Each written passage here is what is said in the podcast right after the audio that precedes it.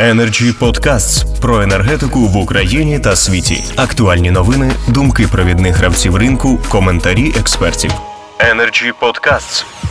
Вітаю всіх, хто дивиться і слухає програму Energy Freedom на каналах Energy Club у Фейсбуку, LinkedIn і Ютубі. І сьогодні, як завжди, у нас дуже авторитетні зібралися промовці, фахівці у своїй галузі. Сьогодні дуже важлива тема обговорення фінансового звіту Нафтогазу за перше півріччя нинішнього року. Національна акціонерна компанія Нафтогаз України оприлюднила консолідовану проміжну фінансову звітність за перше півріччя. Звітність складено відповідно до міжнародних стандартів від такої звітності, разом зі звітом про огляд незалежної міжнародної аудиторської компанії PricewaterhouseCoopers без зауважень. Отже, результати за перше півріччя 2021 року за звітом значно краще за результати першого півріччя 2020 року. І за другий квартал 2021, на початку якого Юрій Вітренко замінив на посаді голови правління Андрія Коболєва, Нафтогаз отримав чистий прибуток у сумі 8,5 мільярдів гривень. А за аналогічний період попереднього року був чистий збиток у розмірі 14 мільярдів і 700 мільйонів гривень.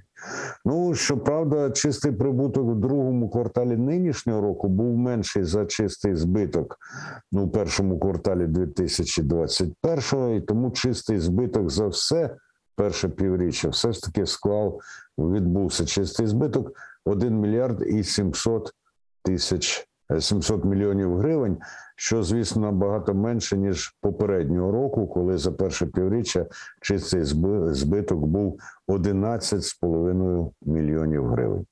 Отже, будемо зосереджуватись на фінансовому стані і звіті такої важливої для України компанії. І нагадую, що е, до нас ще можуть приєднатися в обговоренні під час обговорення інші промовці, в тому числі і з Нафтогазу. Нагадую тим, що хто нас дивиться, що можна ставити запитання у коментарях під Ютубом е, трансляцією і на Фейсбуку. І ще одне: ну, практика показує, що більше семи хвилин говорити вже не так продуктивно. Я запрошую першим до слова Володимира Омельченка, директора енергетичних програм Центру Разумкова. Будь ласка. Ви вже багато сказали про фінансові результати НАК «Нафтогаза» за останні періоди, і я дещо хотів е, уточнити, що дійсно ми мали е, в 2019 році ми мали серйозний прибуток компанії. Це на рівні 63 мільярдів гривень. Але от бачите, е, е, в 2020 році. Вже е, чомусь з'явився збиток 19 мільярдів, і цей збиток він, значить, продовжився та ця негативна тенденція в першому півріччі цього року. Причому якщо в першому кварталі е, збиток е, склав там понад 10 мільярдів, то вже коли прийшов новий голова правління, там Юрій Вітренко, то це все ж таки ситуація вже почала дещо покращуватися, але знов таки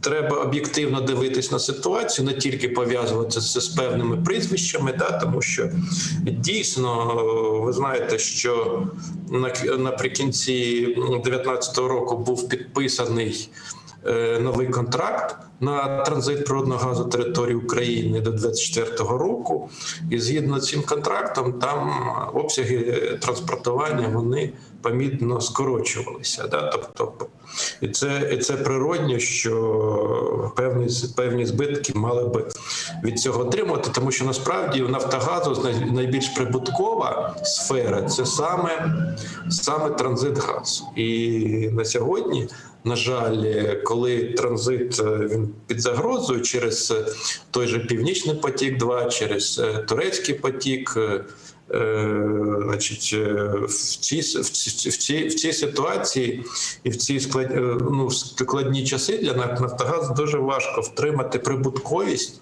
компанії, але знов таки, що е, поки що це вдається новому керівництву. Не знаю, як це буде надалі, тому що дійсно, якщо е, Росія, значить, якщо російський газ е, дозволять пускати європейська Єврокомісія, енергетичний регулятор німецький через Nord Stream 2, відбудеться обнулення транзиту, то Хоча до 24-го року е, Росія все рівно Газпром вимушений буде платити, навіть якщо не буде нічого качати. Згідно контракту, але тобто складниться ситуація технічні, технологічні ситуація ускладниться. Потрібно серйозні інвестиції вкладати в так званий редизайн газотранспортної системи. Тобто е, я вважаю, що найбільші виклики все ж таки е, фінансові, вони пов'язані з ризиками припинення транзиту вже в найближчий час, а після 24-го року е, ризик це підвищується ще більше, оскільки вже не будуть не буде не тільки транзиту, а, може і не бути навіть і грошей. Якщо немає транзиту, безумовно немає грошей, то е, то ці ризики значно можуть погіршити роботу компанії. Тому за е, майбутнє за той період. Які значить залишаються до 24-го року, необхідно, щоб «Нафтогаз» створив такі умови, щоб все ж таки залишився компанією прибутковою. Для цього потрібно насамперед е, значить, збільшити інвестиції в газовидобуток, зайнятися питанням енергозбереження, розвитку відновлюваних джерел енергії. Безумовно, є проблема і недо- недостатньо ефективного використання фінансових ресурсів. Вона була і раніше. Ця проблема. Не можна сказати, що вона і зараз е, е, вже ліквід- ліквідована. Треба переглянути, зробити аудит всіх основних підприємств Нафтогазу і виявити той потенціал, де можна скоротити ці витрати, більш ефективно використовувати е, фінансовий ресурс, адже від цього залежить, залежатиме майбутнє компанія, оскільки в середньостроковій перспективі вже на транзит, е, як на основний вид діяльності і прибутковості компанії, навряд чи е, можна буде розраховувати. Тому я б хотів побажати і новому правлінню, і значить, і голові правління, е, я думаю, буде створена скоро і нова наглядова рада щоб вони ці- цією задачею впоралися і змогли домогтися все ж таки прибутковості компанії, незважаючи на, на ту політику Росії в будівництво обхідних е, транспортних коридорів повз Україну. Дякую. Пане Володимире, дякую вам за цей погляд з різних кутів. А аудит, на вашу думку, за вашими оцінками, скільки він може часу займати? Ну я не знаю скільки часу, але це необхідна умова. Це може зайняти і, і три місяці, і півроку. Але це головне, щоб його зробити нормально, вчасно і виявити. Ну, ми знаємо, що в Нафтогазі завжди так сказати, існували певні схеми, певні, так сказати, по яким не зовсім гарно використовувались кошти правильним чином. Ви знаєте, що та, та йде падіння, падіння видобутку природного газу в компанію газодобування. І то, якщо ми бачимо, що у приватних компаніях на сьогодні навпаки йде збільшення видобутку, за останні 5 років вони наростили більше ніж на 30% газовидобуток, то Укрзадобування воно зменшує, зменшило видобуток е, там на 5-7 відсотків, і цю тенденцію треба припинити. Для цього все є. Для, для і тут одне з головних питань подивитися, проаналізувати ситуацію, як як і на що використовуються фінансові ресурси, і е, я впевнений, що тут можна знайти серйозні резерви. Дякую, пане Володимире. І тут уже е, йшлося про те, що не в прізвищах справа, але іноді прізвище і людина, звісно, важить дуже багато. Ми очікували сьогодні участі в програмі Energy Freedom Юрія Вітренка, голови правління НАК Нафтогаз України. На жаль, от щойно із достовірних джерел стало відомо, що він до нас сьогодні не має змоги приєднатися, але сподіваюся, що в майбутньому буде з нами. У всякому разі, я певен, що до нього доведуть до відома те, про що ми сьогодні ведемо мову. І я запрошую до слова економіста і фінансового аналітика Олексія Куща. Будь ласка, пане Олексію. Так. Да, добрый день, уважаемые коллеги. Да, благодарю за возможность э, высказать свое мнение. Ну, э, я буду э, в, свое, в своем выступлении буду стараться посвятить больше внимания как раз аудиту, который мы сейчас, и финансовому счету, который мы сейчас обсуждаем. Э, на самом деле э, мы сейчас пребываем в таком своеобразном когнитивном диссонансе, потому что, э, находясь в эпицентре энергетического кризиса, мы должны обсуждать финансовый отчет, который посвящен периоду, когда все было более-менее благополучно. Поэтому сейчас у нас как бы такая очень странная как бы, дискуссия. То есть мы должны говорить о хорошем, понимая, что все это хорошее привело к очень плохому. Если... Пане Олексію, мені здається, що ви вже чітко поставили в контекст і довели, да. що буває єдність і боротьба протилежностей. Так що да, да, така да. своеобразная така диалектика, да, угу. согласен. Я бы, я бы сказал, что мы наблюдаем убыточность Нафтогаза не, там, не второй год, а мы наблюдаем убыточность Нафтогаза третий год. Потому что если мы берем 2019, э, коллеги говорили о том, что тогда был показан, показана прибыль в размере там, более 60 миллиардов гривен, мы должны четко понимать, что значительная часть того финансового результата была обеспечена за счет э, почти 3 миллиардов долларов, которые были получены от «Газпрома» и, соответственно, отражены финансовой отчетности. Поэтому Э, если бы этих, э, если эти деньги не были получены, то мы бы видели бы, скорее всего, и э, не, не, не такие радужные как бы балансовые и финансовые показатели. А, поэтому этот фактор необходимо учитывать. Вот анализируя, вот, анализируя аудиторское заключение, анализируя финансовый счет за, второй, за первое полугодие текущего года «Нафтогаза», знаете, у меня возникла такая историческая аллюзия Э, может быть, не совсем как бы э, с первых слов понятная. Я сразу вспомнил э, Приватбанк периода его национализации. Вот если вы помните, до национализации там тоже были очень хорошие показатели, которые как раз подтверждались известной аудиторской фирмой. И если вы посмотрите, какая аудиторская фирма проверяла Приватбанк до его национализации – и которая подтверждала, в принципе, неплохое финансовое состояние банка, когда он принадлежал частным акционерам, вы увидите, что это, это та же по названию аудиторская компания, которая, с которой мы дел, имеем дело сейчас э, относительно аудита «Нафтогаза».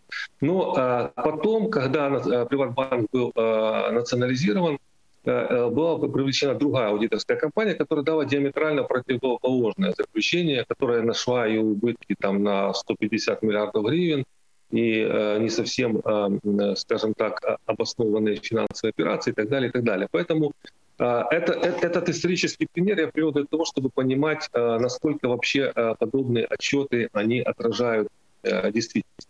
И вот одно из первых впечатлений, которое у меня сложилось, этот аудиторский отчет, это некий панигирик нынешнему руководителю «Нафтогаза». И основная задача отчета показать, что до его прихода на должность а, компания работала плохо, с его приходом произошло резкое, резкое улучшение финансовых показателей.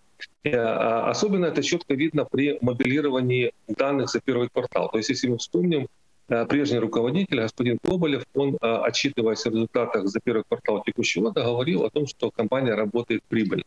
Теперь же мы смотрим финансовый отчет и видим, что в первом квартале текущего года был э, получен значительный убыток, который даже э, не смогли перекрыть э, прибылью второго квартала. Соответственно, по итогам первого полугодия компания осталась убыточной на 1,7 миллиарда гривен.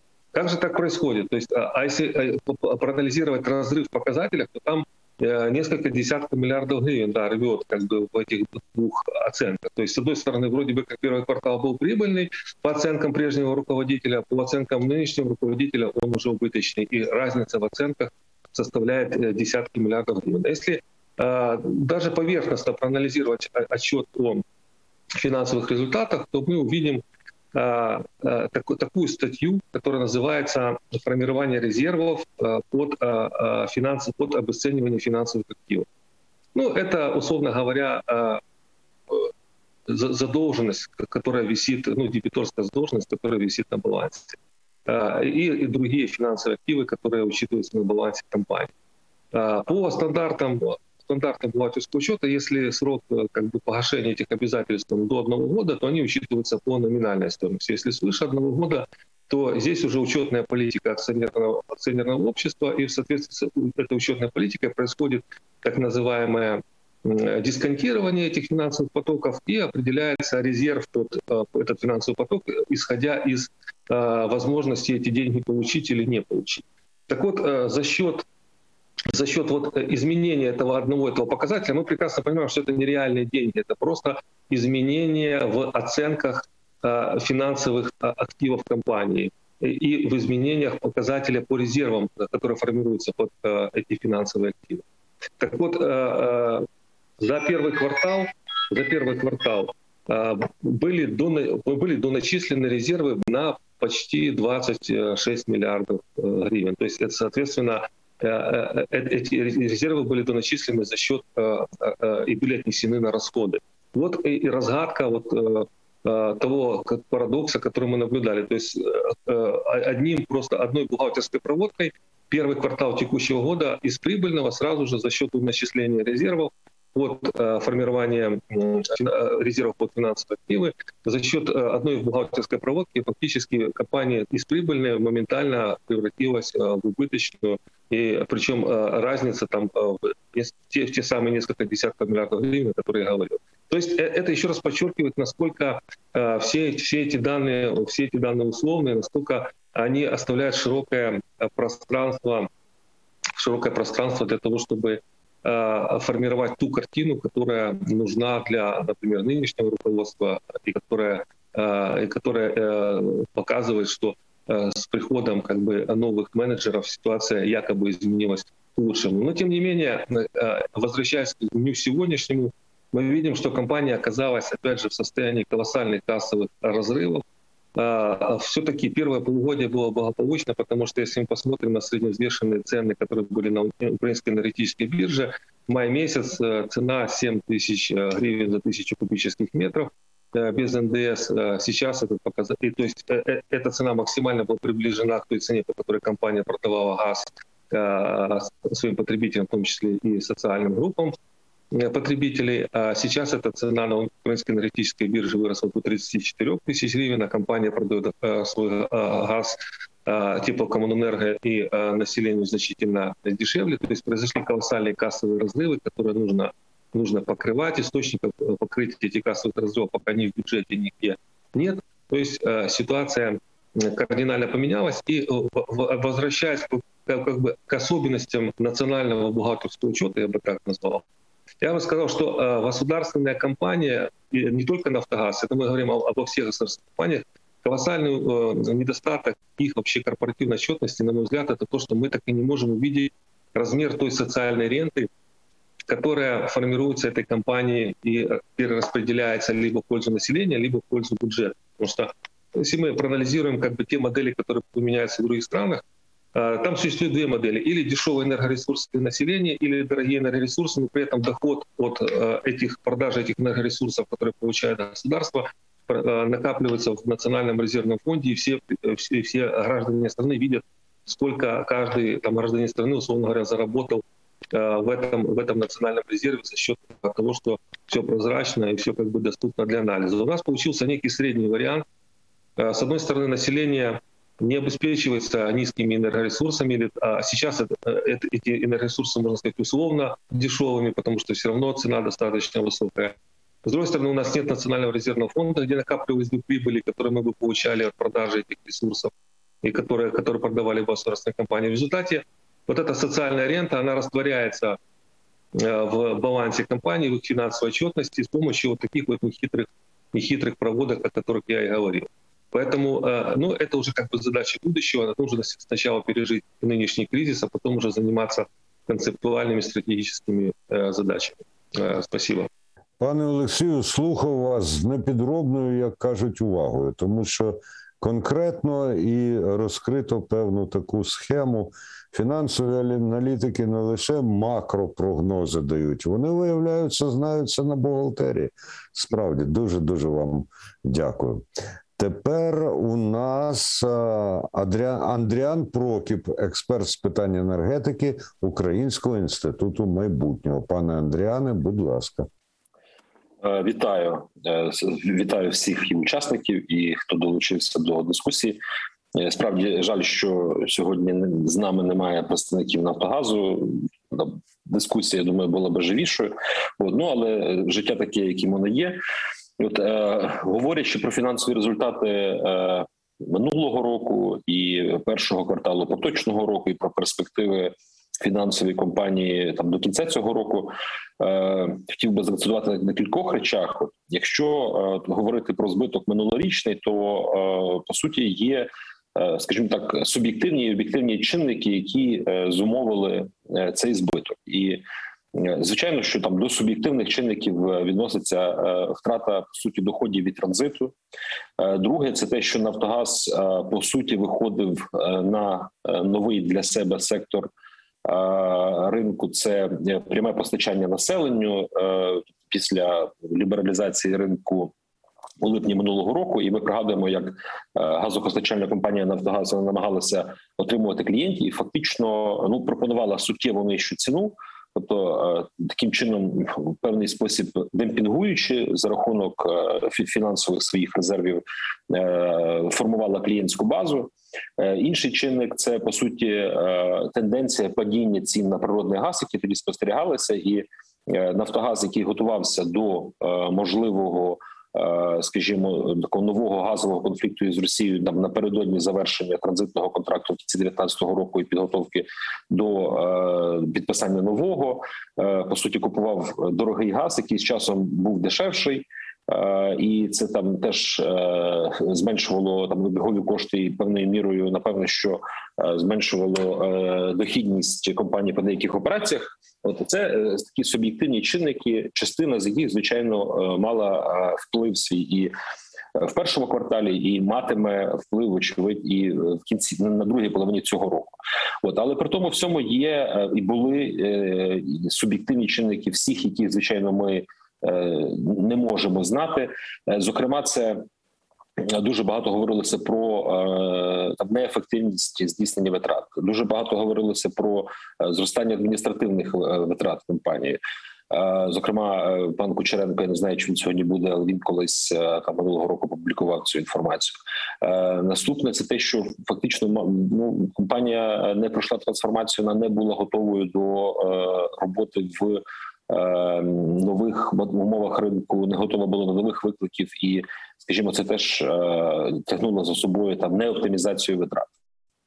Е, Судячи з того, там з оголошеного фінансового результату за перше півріччя цього року, і те, що ви е, говорили, пане Андрій, тобто ну складається враження, що частину вплив частини цих факторів вдалося нівелювати.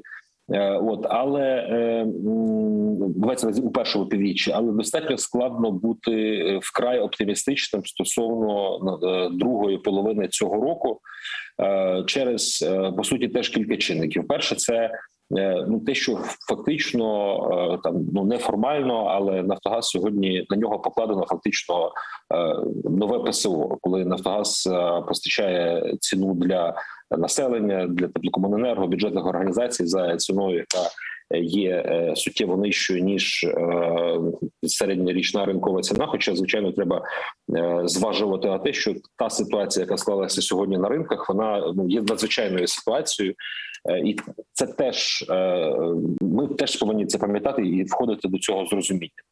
Е, Тобто, по суті, ці високі ціни, які склалися. Е, На ринку е, і те, що по суті Нафтогаз е, буде змушений докупити певні обсяги газу, щоб забезпечити потреби оцих груп споживачів, про які сказав раніше, за нижчими цінами, це вимагатиме. Певного фінансового резерву ну раніше була інформація. Зокрема, пан Відренко говорив про те, що там на початку року Нафтогаз там продав свій газ комерційним покупцям, і тим самим збільшується зараз проблема тих додаткових фінансових ресурсів е, на е, опалювально-зимовий е, період. Тобто, це, це такі два важливі чинники, які будуть впливати на. Фінансовий результат компанії до кінця цього року і по результатам року взагалі.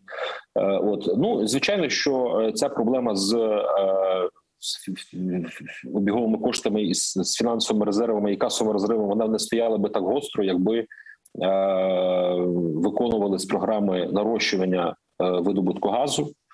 Е, І компанія мала би більше власного газу і зменшилась би потребу в імпорті. От тому фактично ситуація з фінансовим результатом Нафтогазу до кінця року за рік вона буде залежати там в першу чергу від дій уряду і регулювання уряду. Е, І складається враження, що е, якогось якихось кроків, е, які сприятимуть покращенню ситуації е, Нафтогазі. е, Складно, тому Нафтогаз буде повинен шукати е, якісь внутрішні резерви по оптимізації своїх видатків для того, щоб, е, скажімо, там отримати, наприклад, позитивний фінансовий результат. Е, Крім того, е, ситуація з Фінрезом е, буде залежати від е, ситуації ціновій на ринках. Е, Скажімо, що буде через два місяці, е, коли можливо обсяги імпорту, чи через три місяці, коли обсяги імпорту Нафтогазу будуть більше, і звичайно, це буде залежати від е, тривіально від. Погодних умов від е, температурних режимів, оскільки вони будуть безпосередньо визначати обсяги споживання е, газу і теплокомуненерго і е, населення. От але при тому всьому, звичайно, що компанія повинна продемонструвати оптимізацію своїх видатків знову ж таки, тому що було дуже багато спекуляцій там за за минулий рік і спекуляцій, і просто розмов звинувачень. Можна це по-різному називати з приводу того, що е, роздуті адміністративні витрати у Нафтогазу, е, і дуже були великі дискусії з приводу того, е, чи потрібні були ці витрати. Тобто, це одна з важливих задач, що повинно зробити управління компанії. Звичайно, що повинна вестися робота по трансформації самої компанії, по трансформації самої групи Нафтогаз, також з акцентом на оптимізацію видатків.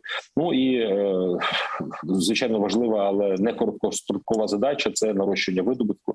Е, Я хотів би просто нагадати згадати таку історію, яка там трапилася в 2019 році, коли е, пан Андрій Фаворов презентував по суті нову стратегію Укргазвидобування, яка полягала в тому, що на фоні тих низьких цін, які спостерігали там в 19 році, 20 році, пропонувалося по суті.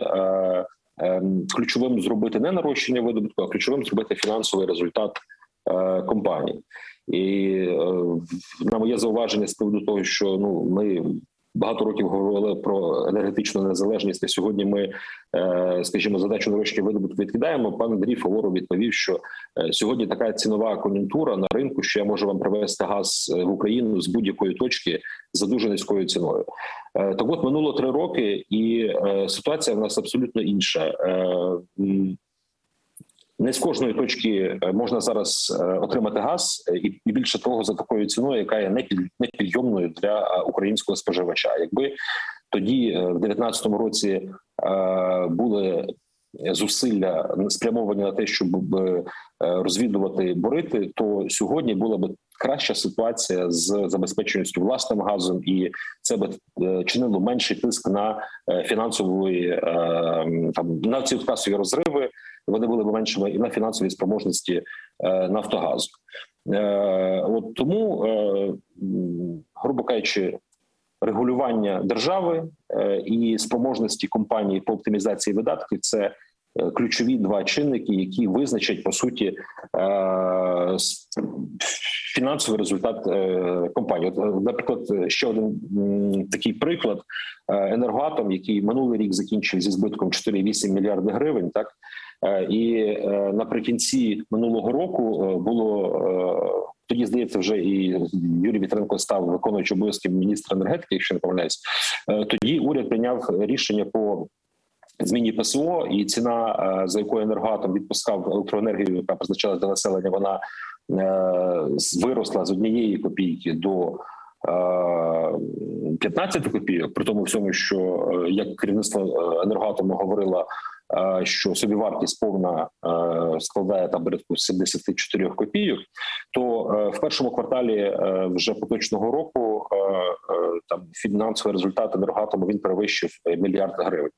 Тобто, це е, мова про те, наскільки критичним є е, по суті державне регулювання, яке спрямоване на е, забезпечення населення прийнятнішими цінами. Хоча згодом ми побачили іншу трошки історію з 1 жовтня, е, часткове зниження е, ціни. Так, ну і ще одна ремарка: те, що е, попередній спікер говорив про те, що фінансовий результат 2019 року він включає в себе виплату від Газпрому по арбітражу. Однозначно, це так. Ну але це ж треба було теж. Е, Це, це ж е, теж Нафтогаз і люди з Нафтогазу доклалися до того, щоб а е, виграти стокгольський арбітраж, а б потім по суті отримати цю виплату. Тому зовсім нівелювати цей факт не можна. Хоча ми всі в принципі давно знали, що єдиною прибутковою операцією по суті Нафтогазу там до того моменту це був транзит. Напевно, що не сім хвилин, але спасибі. А у нас сім хвилин лише як орієнтир. І, до речі, насправді все було дуже цікаво і глибоко. Але коли ви почали казати, компанія має продемонструвати опти, я подумав, скаже оптимізм, а виявилось оптимізацію. Дуже стисло. Ви у відношенні Нафтогаза оптиміст чи ні? Ну я по життю, в принципі, оптиміст. Е, тому е, Тому і Нафтогаз туди потрапляє, так? Справа в тому, що Нафтогазу не залишається е, ніякої е, ніякого іншого вибору або продемонструвати е, успішність е, в своїй трансформації і можливість роботи в нових реаліях ринку. Або е, ця компанія вона е, просто відімре. Хоча, на мою думку, е, ця компанія може і повинна виконувати дуже важливі для держави функції в частині там гарантування енергетичної безпеки. Тобто в цій компанії є сьогодні люди, які мають великий досвід. Е, І в принципі е, е, наразі Україна на, тому знаєте, є країни, в яких немає державних компаній, але Україна наразі на тому рівні розвитку своєї економіки, коли державна компанія при правильному менеджменті вона може виконувати важливі. Важливі задачі тут головне просто не піддатися спокусі і не стати на, цей тонкий лід популізму, коли державне регулювання буде кидати сили державної, хоча й державної, але комерційної компанії е, для того, щоб відповідати патерналістським настроям населення. Зрозуміло. Дякую, пане Андріане. І запрошую до слова Євгена Палінку, який у дуже відповідальні часи був керівником видобувних компаній, а в нинішні не менш відповідальні часи незалежний енергетичний експерт. Прошу, пане Євгене. Доброго дня, дякую за запрошення. Дуже цікава е, дискусія сьогодні. А по-перше, я би хотів звернути увагу, що ми сьогодні обговорюємо консолідовану звітність НАК Нафтогазу.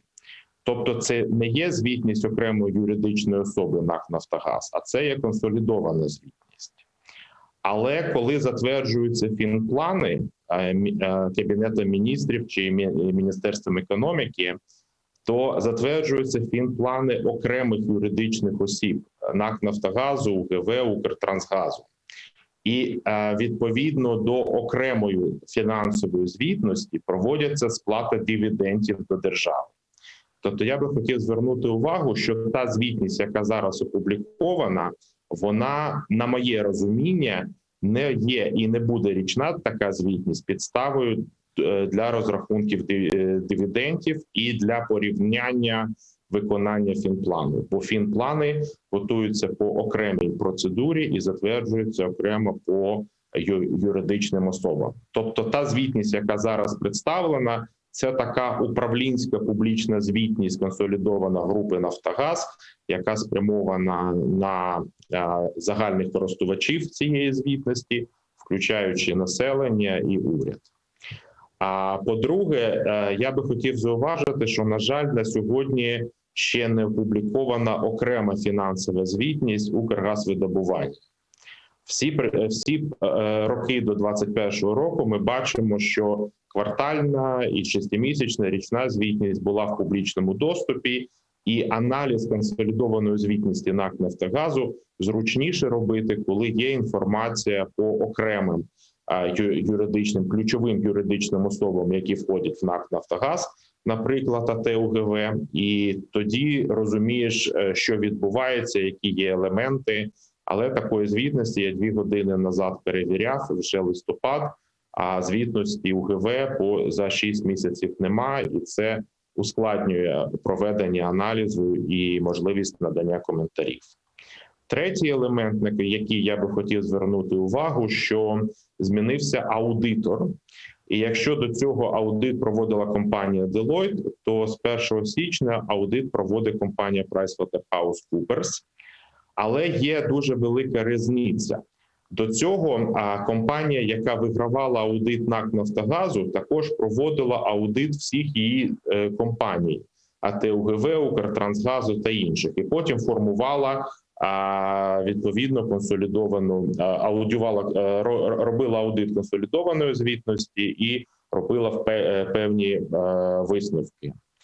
З того, що я зараз бачу в публічній сфері, то аудит АТ УГВ за 21 рік буде проводити інша компанія, а не Pricewaterhouse.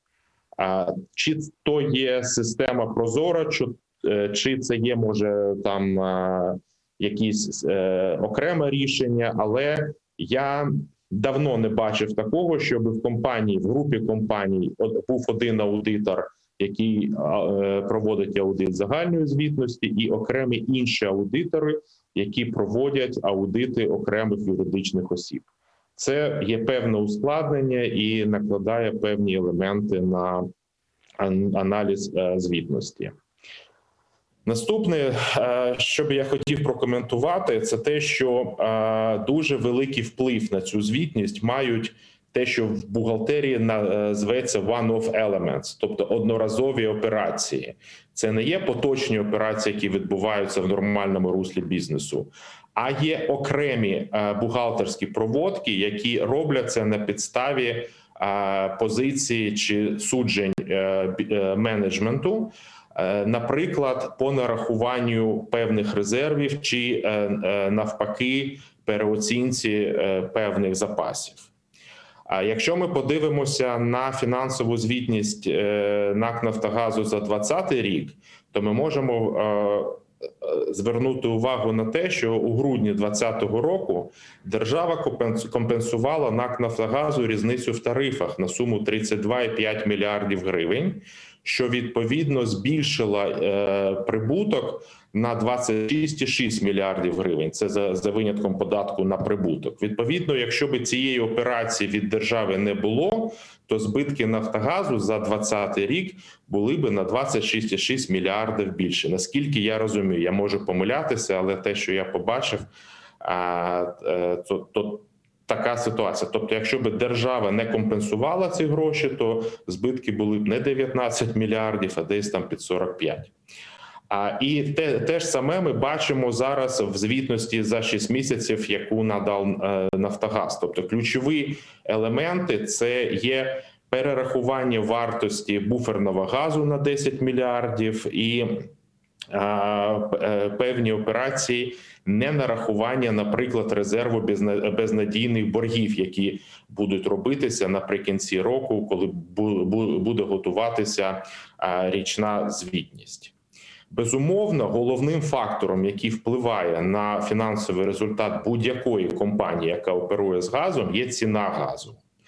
І коли проводиться аналіз фінансових результатів, то взагалі фінансові аналітики аналізують вплив ціни газу на фінансові результати, і ціна газу е, другого кварталу цього року безумовно була вища ніж того року, і в першому кварталі цього року. І це дуже важливий фактор, який зробив позитивний внесок в фінансові результати. Фінансові результати всіх видобувних компаній, включаючи НАК Нафтогаз. Також там є окрема частина по відношенню і розрахуванню заборгованості оператора газотранспортної системи по відношенню до НАК Нафтогазу і врахування цієї заборгованості в. В балансі Нафтогазу, тобто це не є відношення до е, щоденних операцій, це також окрема операція, яка мала дуже суттєвий вплив на фінансові результати. З емоційних коментарів хочу додати, що дуже добре, що цього разу ніхто з менеджерів Нафтогазу не почав коментувати чи публікувати фінансову звітність у в себе в Фейсбуці до того, як вона з'явилася офіційно на сайті. Бо як людина, яка 20 років займалася фінансовою звітністю на лондонській фондовій біржі, можу сказати, що це іноді е, може закінчитися кримінальним переслідуванням, бо ніхто не має права давати публічну інформацію по компанії чи коментувати до е, тих пір, поки не буде офіційно оприлюднено на сайті. Потім що завгодно. Але е, мені дуже прикро, що така ситуація склалася у весні цього року. І є ще одна проблема, про яку, на жаль, е, ніхто не написав. А може я помиляюся, але на, на, наскільки мені відомо, зараз е, е, НАК Нафтогаз е, у, УГВ сплачує рентну плату відповідно до цін на газ, які встановлює Міністерство економіки на підставі е, е, розмитнення газу в Україні. І УГВ сплачує цю ренту за цією ціною, але НАК продає газ населенню і ТКЄ за ціною 7,42 з ПДВ чи 6,18 без ПДВ. А сама рента десь е, я думаю, що по жовтню буде десь біля 6 гривень за тисячу кубічних метрів. Тобто таким чином е, існує дуже великий ризик е, фінансової стабільності УГВ і економіки видобутку газу, який нам зараз всій країні потрібен. І мене дуже здивувало, що ця це питання не було проговорено. Може, вони е, знайшли якесь рішення, яке не впли- як усунути цю проблему, але.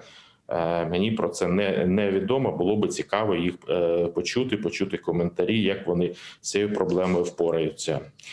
І я би ще хотів е, прокоментувати е, ідею о тому, що треба було вкладати гроші в буріння в 2019 році. Я був одною з людиною, яка була проти цього, але не проти повністю вкладати гроші в буріння, а проти того, щоб вкладати гроші в буріння заради буріння. Буріння не завжди дає видобуток. І ідею, яка була тоді. Е, що ми е, що державні компанії, як і інші комерційні компанії, повинні дуже обережно інвестувати кошти е, для того, е, тобто фінансування потрібно робити не за метри пробуреної, а фінансування буріння свердловин повинно мати на меті видобуток додаткових кубічних метрів газу, і це була одна з філософій, яка тоді існувала. В мене все дуже дякую за запрошення. Пане Євгене, дуже дякую вам за ваші зауваження. Там ви сказали те, що я бачив в публічному просторі. Ви частково на моє запитання вже відповіли, але все ж таки, що на вашу думку має бути ще в публічному просторі, чого ви і ми не бачимо? Я би хотів мати в публічному доступі фінансову звітність е, основних юридичних осіб, які входять в склад НАК Нафтогазу. І, по-перше, це УГВ. Це робилося щоквартально. е, Інформація була відкрита, відкрита для аналітиків, відкрита для постачальників, відкрита для працівників, яким також цікаво, як е, справи в компанії. І я думаю, що цікаво і для уряду, і для народних депутатів е, для того, щоб бачити як це відбувається? Взагалі, е, всі видобувні компанії в Україні, скільки мені відомо, приєдналися до ініціатив прозорості, і це є така добровільна за добровільне зобов'язання розкривати і показувати інформацію про діяльність видобувних компаній. Але на жаль, ну на сьогоднішній ранок ні інформації по першому, не по другому кварталу, не за 6 місяців по УГВ на сайті я не знайшов. Може, я помиляюсь. Дякую, пане Євгене. Ну і в ході обговорення тут люди посилалися на те, що говорили інші промовці. Зараз ті, хто вважає за потрібне відповісти на те, що їх згадували, про них згадували, мають змогу висловитися. Якщо ніхто не хоче скористатися цим правом, і оскільки у нас досі немає запитань від глядачок і глядачів, можемо переходити до підсумкових заяв, якщо тільки хтось не хоче привернути нашу увагу до якогось особливого аспекту, який міг випасти з обговорення. Немає таких. Пане Олексію, Олексій Куш, будь ласка, прикінцеві зауваження від вас. Нагадаю, экономист и финансовый аналитик. Э, так как мы обсуждали, э, в принципе, тактические э, темы, связанные тактику, условно говоря, связанные с отчетностью газа, я все-таки в своем заключительном слове хотел бы сказать о больше стратегических моментах. И в данном случае понятно, что сейчас основная задача это успешно пройти э, ближайший отопительный сезон, но без э, глобального пересмотра стратегии корпоративного управления, без э, завершения качественной процедуры анбанлинга, то есть разделения функций нафтогаза, мы не сможем создать эффективных механизмов по управлению этим государственным активом. К сожалению, мы видим сейчас диаметрально противоположные тенденции. Нафтогаз превращается в какой-то в какого-то глобального такого государственного монстра, э, пытаясь взять под контроль эм, э, компании, которые поставляют газ, пытаясь взять под контроль компании, которые поставляют тепло, то есть э, превратиться в некий, некий такой спрут, который будет объединять и поставки газа, и производство теплоносителя, то есть такую огромную вертикально интегрированную компанию. Мы видим, что «Нафтогаз» пытается даже э, строить э, солнечные станции, э, строить зарядки, электрические зарядки для автомобилей. То есть идет в какое-то в те направления деятельности, которые вообще как бы не связаны с его основным профилем. При этом мы видим, что основ, основные стратегические направления как раз полностью провалены. Что касается транзита, мы видим критическое падение транзита. И Украина как страна-хаб, страна обладающая уникальным э, логистическим потенциалом, транзитным потенциалом, она фактически его теряет. Э, основные потоки идут в обход э, нашей газотранспортной системы. Мы видим полный провал программы добычи газа 2020, то есть к 2020 году государственная компания «Укргаздобыча» должна подобывать 20 миллиардов кубических метров газа. Что мы видим сейчас? Мы видим даже снижение так называемого товарного газа, то есть того газа, который можно дать потребителям там, до 13 миллиардов кубов. И э, никто так и не ответил на вопрос, куда же все-таки делись так называемые технологические потери газа в размере полутора э, миллиардов, которые были списаны именно в период реализации этой программы э, Украина 2020 э, э, по наращиванию газодобычи. По официальной версии этот газ был сожжен в факелах, но все-таки 14 миллиардов гривен — это слишком дорогой ресурс чтобы так вот просто можно было его списать. То есть не, не, нет вразумительных ответов. Э, и, соответственно, мы видим, что стратегические направления, они провалены, но эти стратегические направления пытаются заменить еще более какими-то фантасмагорическими э, прожектами. Мы уже видим программу «Трезуб» с наращиванием добычи газа. И если на прошлую программу потрачено было 3 миллиарда долларов, то на эту программу хотят уже потратить 20 миллиардов долларов.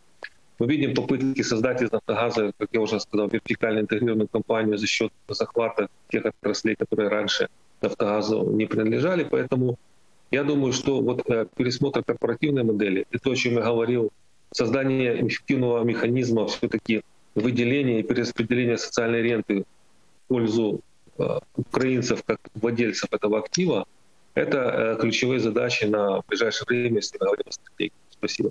Дякую, пане Олексію. Концептуально і а, може бути переконливо.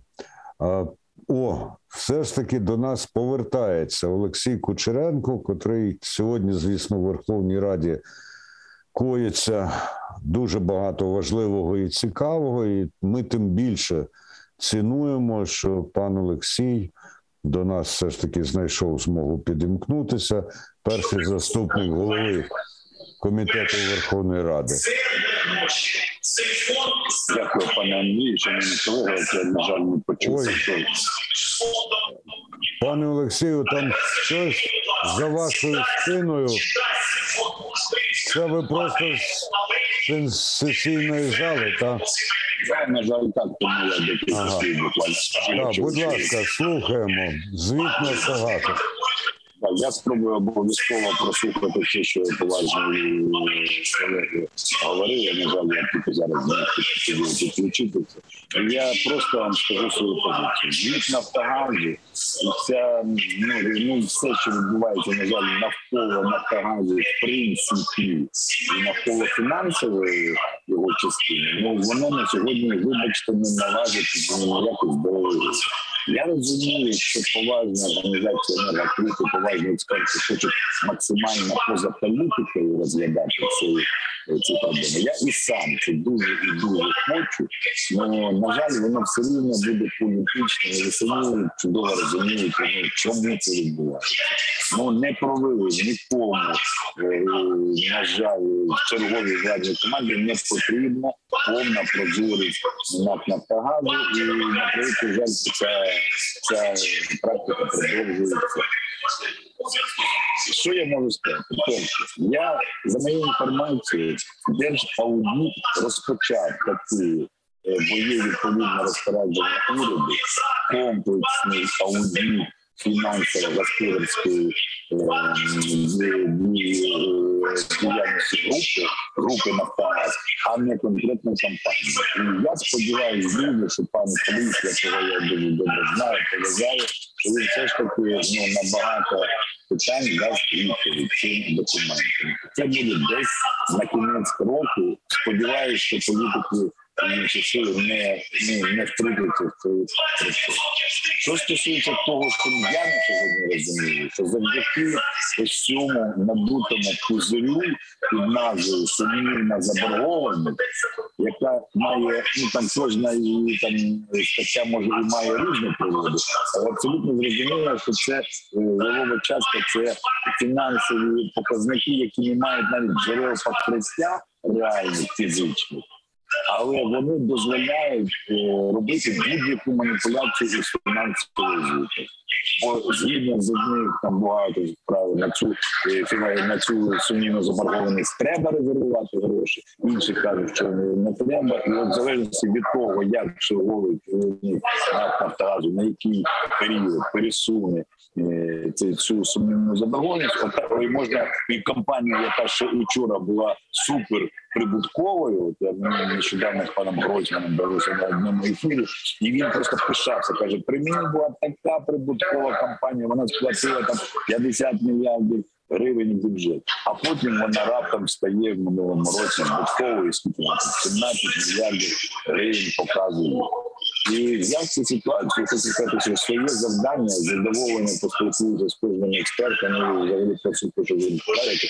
Але наше завдання надати на одному довести до розуму цей аудит, щоб на підставі якихось об'єктивних офіційних документів можна було дійсно фаховим експертам деполітизовано виносити свої версії. Бо все інше воно перетворюється ну, наприклад, якусь ну, маячню, в я особисто знаходжу, знаєте, вже я так рахую, вже останні там 5,5 років ми в болоті Нафтогазі і намагаємося з'ясувати, а що ж там, якими категоріями він, він оперує. Ось, е, в принципі, єдине, що може пришвидшити дуже цей процес, Як я можу сказати свій сценарій. Ми бачимо, яка криза зараз насувається. Я на бачу абсолютно, що буде намагання НАК «Нафтогазу всі свої проблеми там перекласти ну на якісь зовнішні там да там, сили. От я бачу там вони на газорозподільні компанії. Це буде там головні от, е, спроба перевести там стрілки і сказати, що саме там є центр не прозорості, не цієї фінанси, а не в НАК «Нафтогазі». Те ж саме буде відбуватися, на жаль, і в енергетичному ринку. І це все як тут вийти на якісь прагматичні, не політичні. Е, Хоча б аналіз, а потім як змусити політиків і урядовців цей на підставі цього аналізу приймати вірні управлінські рішення. Це я не претендую навіть вам як сказати. Це ми разом маємо шукати цей цей тому не знаю, що більше сказати, бо оптимізмом я абсолютно не в цій ситуації. І та проблема, що ми розглядаємо, це одна з одна з багатьох, які сьогодні ну, просто вони критичні увагою е, на одну вже насунулись, і вже е, буде, розрулювати вся ця ситуація в умовах якоїсь надзвичайної кризової ситуації. Дякую, не знаю, чи задовольнити вас чи ні. але Це Пане пане Олексію, задовольнили, я гадаю, дуже дуже. Те, що відбувалося в цей час в сесійній залі, ще підкреслює на якому тлі ми працюємо. Така драматизація у нас відбулася, яка насправді не надмірна, а воно так є. Спасибі. І е, Олексій Куш, якщо хоче, то може відреагувати стисло на те, що сказав Олексій Кучеренко, бо це дещо новий аспект. Як ні, то я надаю слово іншим промовцям. Пане Олексію, хочете? Благодарю, как бы поддерживаю то, что Алексей Юрьевич высказал, поэтому лучше сохраню время. Добре, дякую, дякую. Володимиру Мельченко, будь ласка, пане Володимире, ваші підсумки. Е, Ну, підсумки, мабуть, е, м, будуть наступні, що е, компанію чекають е, дуже важкі часи. Зв'язку з тим, що транзит зменшуватиметься і посилюється державне регулювання цінове на природний газ. І, але знов таки, е, я думаю, що тут треба міняти систему і структуру е, компанії, його її корпоративного управління. Тобто е, сам сам НАК Нафтогаз як компанія має перетворитися перетворитися в холдинг, стратегічний холдинг, який має займатися лише стратегією. Да? Вона не має е, втручатися в фінансові якісь е, речі інших своїх підприємств, а виключно зосередитися на стратегії. І це мені здається було б набагато більш ефективніше, ніж коли компанія постійно намагається так сказати, займатися всіми питаннями своїми дочірніх е, підприємствами, які відбуваються там і фінансовими, і адміністративними питаннями. І комерційними питаннями, Е, тому це дуже важливо, щоб НАК «Нафтогаз» став не е, реально не, не господарським суб'єктом, який хоче займатися все, всім і, і, і нічим. Да? І результатів ми не бачимо. Бач, як ця компанія вже працює на ринку там майже скільки там 24 роки. На жаль, на жаль, вона не виправдовує тих очікувань, які на неї покладали суспільство, держава. Тому ця компанія має переформатовуватися і в першу чергу бути для того, щоб покращити свій фінансовий стан, вона перетворитись має в стратегічний холдинг, який займатися має виключно стратегією. Дякую. Дякую, пане Володимире. Конкретні міркування, конкретні припущення. А Євген Паленко, будь ласка, ваші підсумкові зауваження. Хотів би ще додати, що у звіті, який зараз опублікований, є певні такі емоційні речі по відношенню до колишніх керівників і сьогоднішнього керівника НАК Нафтогазу, які, на мою думку, не зовсім доречні у фінансовій звітності. Тобто, фінансова звітність повинна, на мою думку, бути більш такою сухою і фаховою ніж коментарі, що стосуються керівництва. І ще відповім на коментарі стосовно 20 мільярдів по програмі Тризуб. Це вже була ідея пана Ота Ватерлендера і його бачення витрат. Але сама програма Тризуб, вона вперше за все е, рекомендувала трохи інші технологічні підходи до видобутку газу з поточних родовищ і стратегічні деякі е, моменти, які, на жаль, не були повністю донесені публічно, і е, така справа. Ще раз дякую за запрошення. Дякую вам, пане Євгене, і за послідовність в тому числі, бо навіть у прикінцевих зауваженнях пролунала заклик до публічності. Спасибі. Андріан Прохіп, будь ласка, підбивайте підсумки від себе і, можливо, цілої нашої розмови. Ну, е, якщо підсумок, то е, справді е, Нафтогазу може довестися не просто е, в кінці цього року і наступного року. Є дуже багато викликів, і дуже багато потрібно зробити. Я хотів би ще відреагувати те, що сказав пан Олексій е, з приводу там будівництва сонячних гідроелектростанцій. Е, Справді дуже багато дискусій з цього було, але реалії такі, навіть хотів би навести цитату керівника міжнародного енергетичного агентства, що сьогодні процеси декарбонізації не обійдуть осторонь жодну компанію. Якщо подивитися по е, нафтогазових компаніях, е, ключових нафтогазових компаніях у європейських країнах, то усі вони вже багато років розгортають е, диверсифікацію, створення нових продуктів і входження в інші сектори енергетики. І е, ключові енергетичні компанії вони справді входять і в сонячну вітрову енергетику. Наприклад, банальний приклад е, компанія ОМФ е, австрійська. е, Нафтохімічна компанія вона сьогодні будує найбільшу сонячну електростанцію в е, Австралії.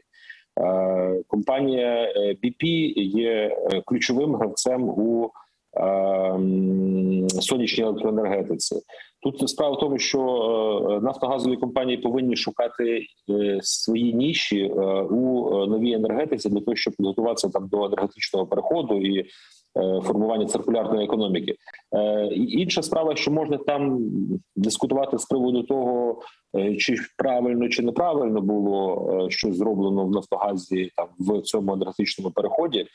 От але сказати, що Нафтогаз має залишитися чисто традиційною нафтогазовою компанією і в жодному разі е, не диверсифікувати свої продукти і не виходити е, на інші ринки, е, це по суті загрожуватиме компанії поступовим згасанням і поступовою втратою можливості виходу е, на нові ринки. Ну але це довгострокова задача. От а в коротко і середньотерміновому періоді доведеться вирішувати проблеми і фінансові, які пов'язані з е, тими ціновими шоками, які ми спостерігаємо, е, і е, якось е,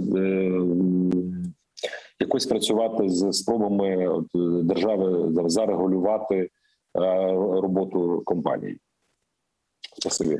Дякую, пане Андріане. Від кого ж, як не від людини з інституту майбутнього, почути про довгострокові перспективи? Ну і знову я радий, що Олексій Кучеренко залишився з нами. Пане Олексію, будь ласка, на підсумок скажіть щось. Дякую. Не підтягнув ще раз хочу бо я радий, що в такому професійному полі там завжди спокійно можна обговорити. Переконані тут абсолютно доречні, е, доречні речі е. Я можу сказати так узагальнюючи, загальні, тільки що мав розмову з керівництвом декількох потужних енергетичних компаній. І от питання, яке глобально, як на мене, буде стояти перед Україною, це відповідь на просте питання. Що відповідь? Є ресурс. Хочемо ми чи не хочемо. Ринок не знаю, є чи ні. Я поки що скептично до цього ставлюся. І ми бачимо сьогодні, що європейці самі будуть е, зрозуміли, що воно завиває в глуд. І я розумію позиція РАО Газпрому, який тільки буде підсилювати свій вплив на європейський ринок. І в цій ситуації я перше хочу зрозуміти, і я задавав сьогодні питання, до речі, пані Сверденко, яка годину тому стала віце-прем'єром. А от що вона думає з приводу моделі газу, моделі ринку електроенергії, е, ролі місця е, там корпоративного управління, в якому форматі, ролі місця так званого незалежного регулятора. Ну на жаль, я не хочу нічого критично сказати, за нею вже проголосували, але я ж виступи мабуть, ну я не почув чогось. Розумієте, хоч якоїсь позиції, таке враження, що зненацька я її закупив цим питанням. Ну я можу сказати, це питання буде дуже гостро стояти. До речі, сьогодні, якщо не помиляюсь, там буде дискусія пана Вітренка, е, Дмитра Олійника та пана Кухара стосовно е, так само стосовно е, того, що відбувається в газовій сфері. Я мене запрошена о 19 годин. Ну до чого я веду? Питання одне: є ресурс газу, який у нас є або нема. Ніхто не знає, бо перевірити не може. Є е, е, обсяги споживання, які потрібні. Є газ, який умовно можна назвати, ну умовно дуже дешевим, да, або там якось за якоюсь регульованою українською ціною. Я не знаю. Гривня, 2, 3, 5, не знаю. Скільки це газ, Укргазвидобування. Є 5 мільярдів у цього приватного газу, та не українці, є не українці. Є газ імпортний, який вже закупили або треба закупити. І є головне питання, як його цей ресурс справедливо поділити. Бо погодьтеся, коли населення отримує по 8, а бізнес отримує по 40, а бюджет по 17, розумієте? От я не знаю до чого я модель прорахунків, до чого це призведе. Я не знаю. Як на мене, я би сьогодні більше говорив би про модель якогось пулю, щоб за рахунок міксування вивести все ж таки справедливо поділити цей ресурс. Бо я вже бачу, що нова влада ще більш популістично себе веде, ніж умовно кажучи, та політична сила, до якої я маю щось, ну, в чому нас звинувачують, бо ці тарифні питання в енергетиці і газі, вони сьогодні наскільки стали залежні від цього, що питання як буде виживати наш бізнес, ніхто не обіймається. А що енергетикам робити, коли не буде вугілля, а його не буде через електроїд? А в них потреба фізична, технологічна, тоді газом треба е, палити, розумієте, блоки, починаючи з Трипілля, е, Тецьку, Харківську, Київську і так далі, Луганську. А за якою ціною вам цей газ? Це має бути дорогий газ. Тоді це буде діамантова електроенергія, яка буде рятувати енергосистему України. Що то має бути навпаки дешевий газ відносно для того, щоб ця електроенергія була підйомна. Тоді треба розуміти, в кого має бути піднята ціна на газ. Оце глобальні питання, які оцієї моделі ринку точно не вирвалюються. Розумієте? Бачите, я нажав, бо нам треба два два пальці. А ми, ми здогадалися, чи то так логічно, логічно дійшли цього висновку. Ну і я на цьому, я на цьому, я хочу сказати, в мене особисто питання самого більше ніж відповіді. Давай, але але от ситуація буде прискорювати необхідність якогось розумного пошуку на ці питання. Тому ну, сподіваюся, ну, сподіваюся, що ми хоч трошки просунулися в розумінні. Треба зараз новому складу складу пропонувати, щоб по суті е, тому за продовжуємо. Продовжуємо. Show must go. Дуже дякую, дякую, Дякую. пане Олексію. І е, я гадаю, що ми обов'язково будемо продовжувати обговорення, і зовсім не стільки заради шоу, як заради того, щоб спробувати знайти відповіді, спробувати виробити рекомендації, донести їх до тих, до кого варто доносити, і обов'язково також для виходу у публічний простір. Стежте за оголошеннями на е, сайті iClub Energy. Там будуть, буде повідомлено, коли у нас наступна Energy Freedom. А всім учасникам дякую, бажаю здоров'я і коли плідної роботи і гарного відпочинку. На все добре. Energy Club. Пряма комунікація енергії.